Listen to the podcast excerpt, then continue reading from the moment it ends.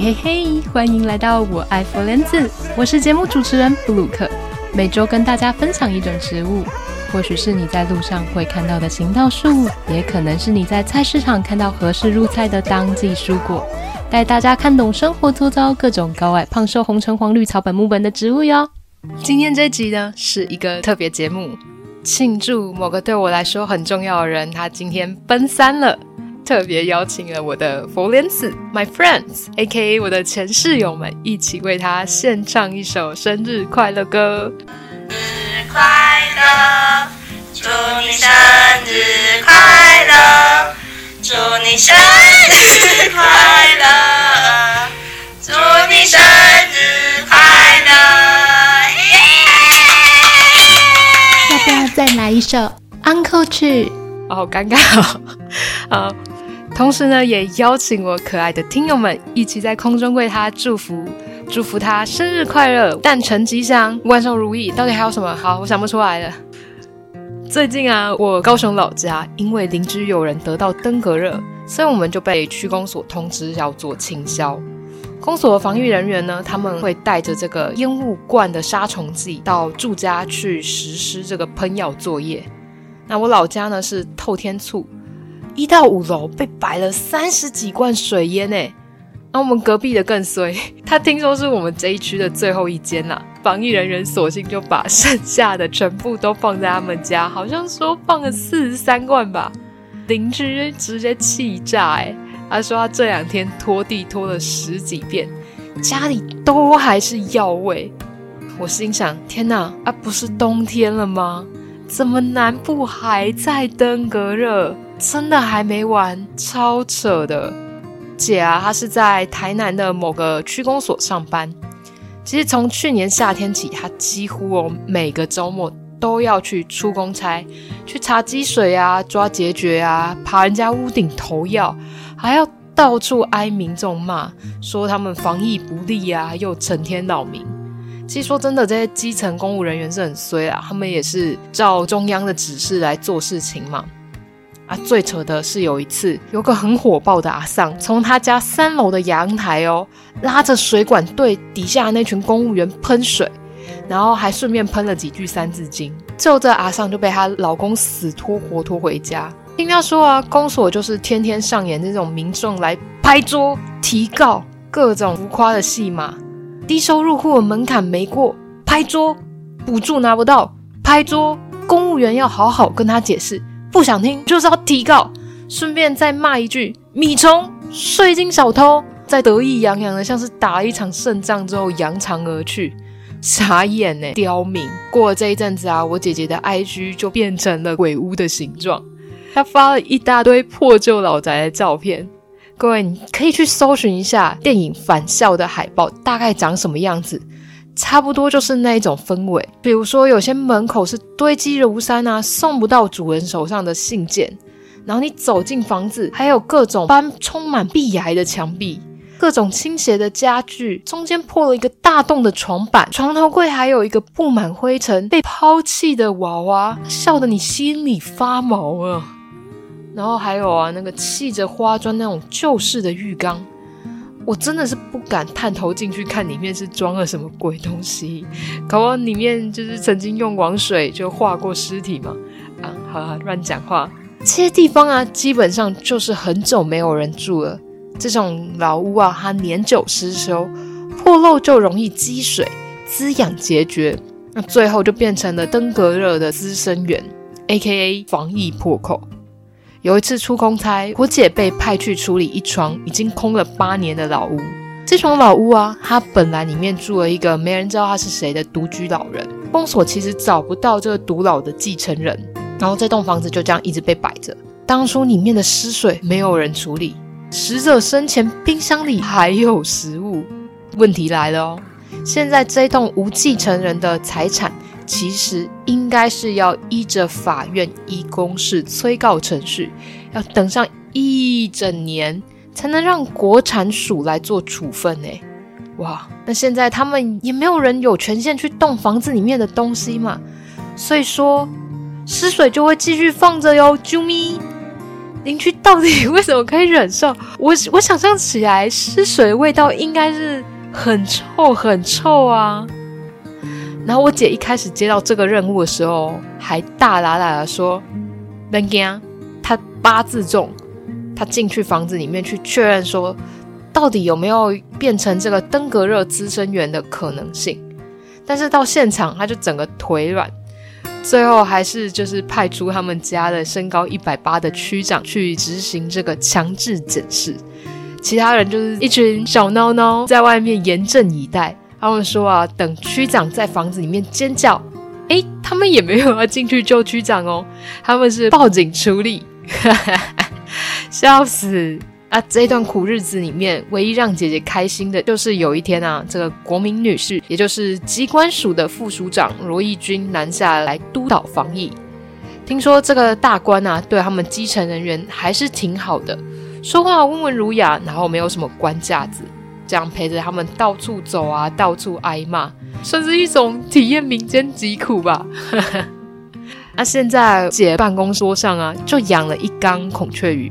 每次他只要去抓孑孓，或者是他的同仁去抓孑孓回来啊，就有这种很牢啊犒赏这些鱼哦，饲料钱都省起来了呢。总之啊，即便现在都跨年了，二零二三都变二零二四了，台南高雄就是还有一些零零星星的案例，希望这场梦魇赶快结束啦。大家如果家里有收到清消的通知，记得善待这些防疫人员，拜托，因为其中一个很可能就是我阿姐嘛，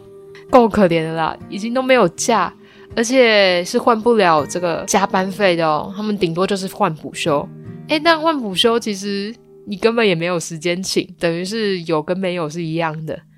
唉，会造成大家不方便，但是请大家多配合多包涵啊。对，那如果你是有志要考公务员的听友，可以私讯问我说我姐现在在什么科室，填志愿的时候啊，建议你吼避开这个科室，珍爱生命，珍惜青春。好，今天的日常生活体验闲聊唰，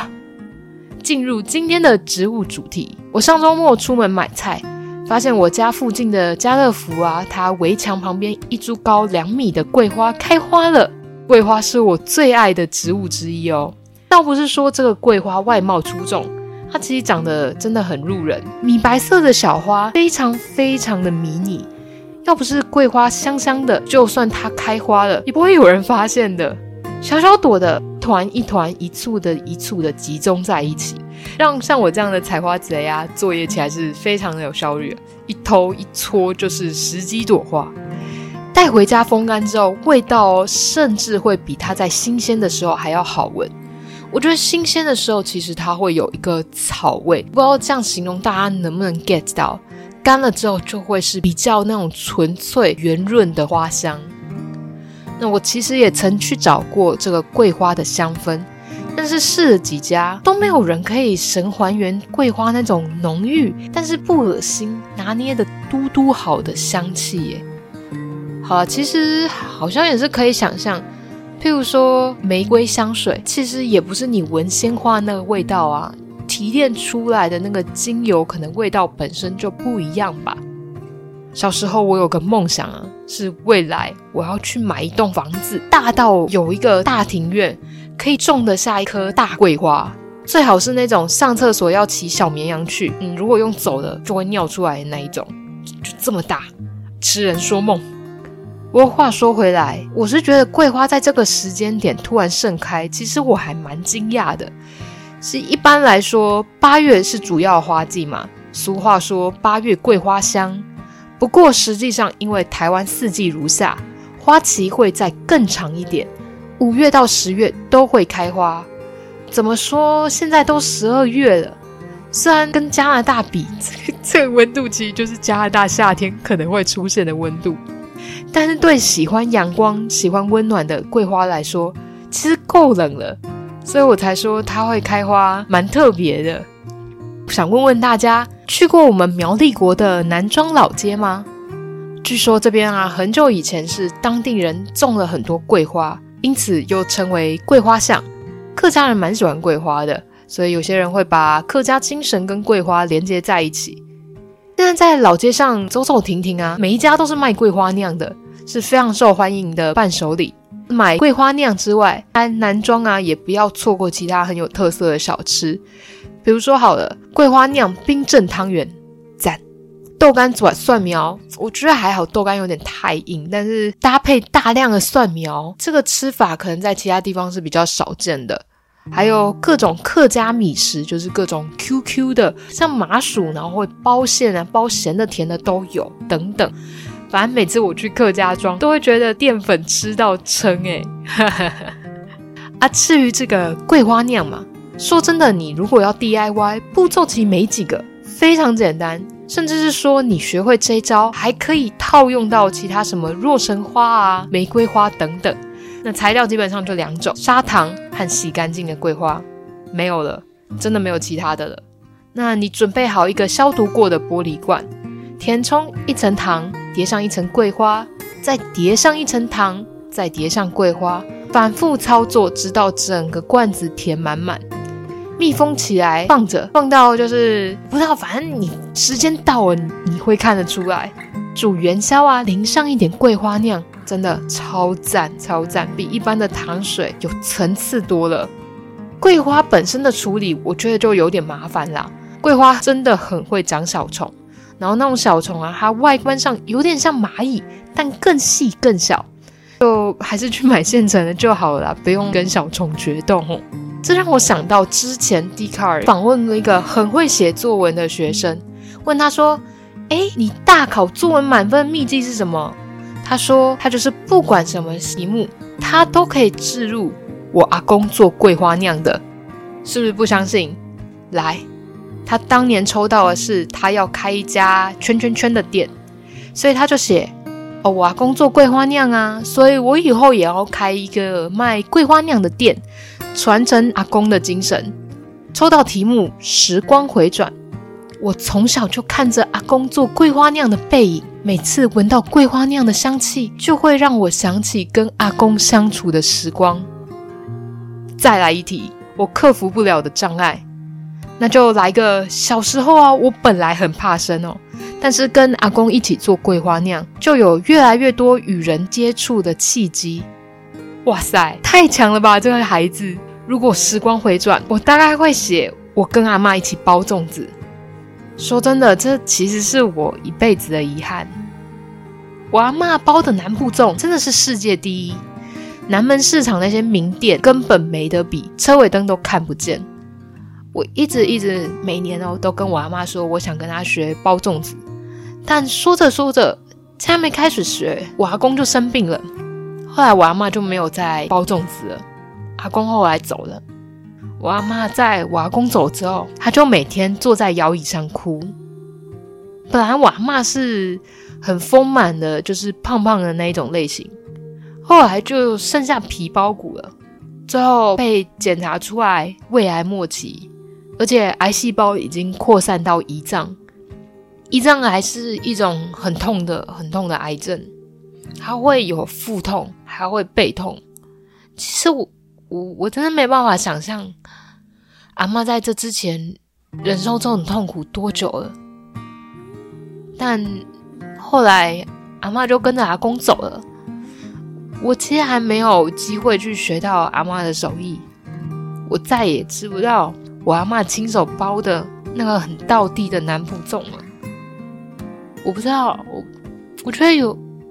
有时候做事情好像想做什么就要立刻，真的要立刻去做耶。回想一下我人生的过程中，好像很少为了自己做了什么而后悔，觉得自己当初最好不要做，大部分都是因为没有做什么而后悔，那个时间点错过了，你可能就回不去了啊。我写稿子的时候，其实我我写那段的时候，我我哭得稀里哗啦的，但我想说刚哭完应该录音可以顺顺的录完，但刚才那个讲起来还是很哽咽，就真的是其实阿嬷过世也快十年了，但我每次只要一想到我阿嬷，我我就会一直掉眼泪。阿嬷她生前啊过得好节俭，她常就是吃前一餐的剩菜，只有我们家回去看阿嬷的时候，她会煮得比较丰盛，有鱼有肉有菜有豆仔糬有蒜头粿，里面都会加糖。但这些我都吃不到了。好啦，我们洋葱收起来，来转换一下心情好了。节目的尾声，我想要跟大家分享一个这个礼拜让我特别开心的一个小插曲。最近工作的时候，我们接到一个小任务，就是要去分析之前一些竞赛的影片的内容。我们把影片的自动生成的字幕呢，转换出来变成逐字稿，再把这个逐字稿呢喂给 ChatGPT 和 Google 的 Bard 来做结构化的分析。反正那个 prompt 大概是说，好，你现在是一个天才资料分析师，那我现在有以下的资料，请你按照什么样的结构来帮我做分析。其实这个 prompt 我已经重复使用很多次，每一次都能生成令我满意的结果。但是呢，某一天他就突然决定不帮我分析了，他就告诉我说，我只是一个语言模型，我没办法做这样的分析。他是讲英文啦，所以我就告诉他说 You can do it, try again。 你知道他回什么吗？他回说 Yes, I think you are right, I can do it。 然后他就把那个结果卷给我。哇塞， 我, 我都不知道现在 Bard 里面还可以添加一些这么人性化的设定耶，其实蛮可爱的啦。包括说现在网络上也有一些文章说 ChatGPT 最近变懒了，越像人越人性化，就会越懒越笨越笨越笨。今天的佛莲子就到这边告一段落啦，节目内容依旧温馨，想认识什么植物，想听什么内容都可以留言告诉我。喜欢植物也喜欢我的节目，欢迎分享给你所有的朋友。我是节目主持人布鲁克，我们下次见，拜啦。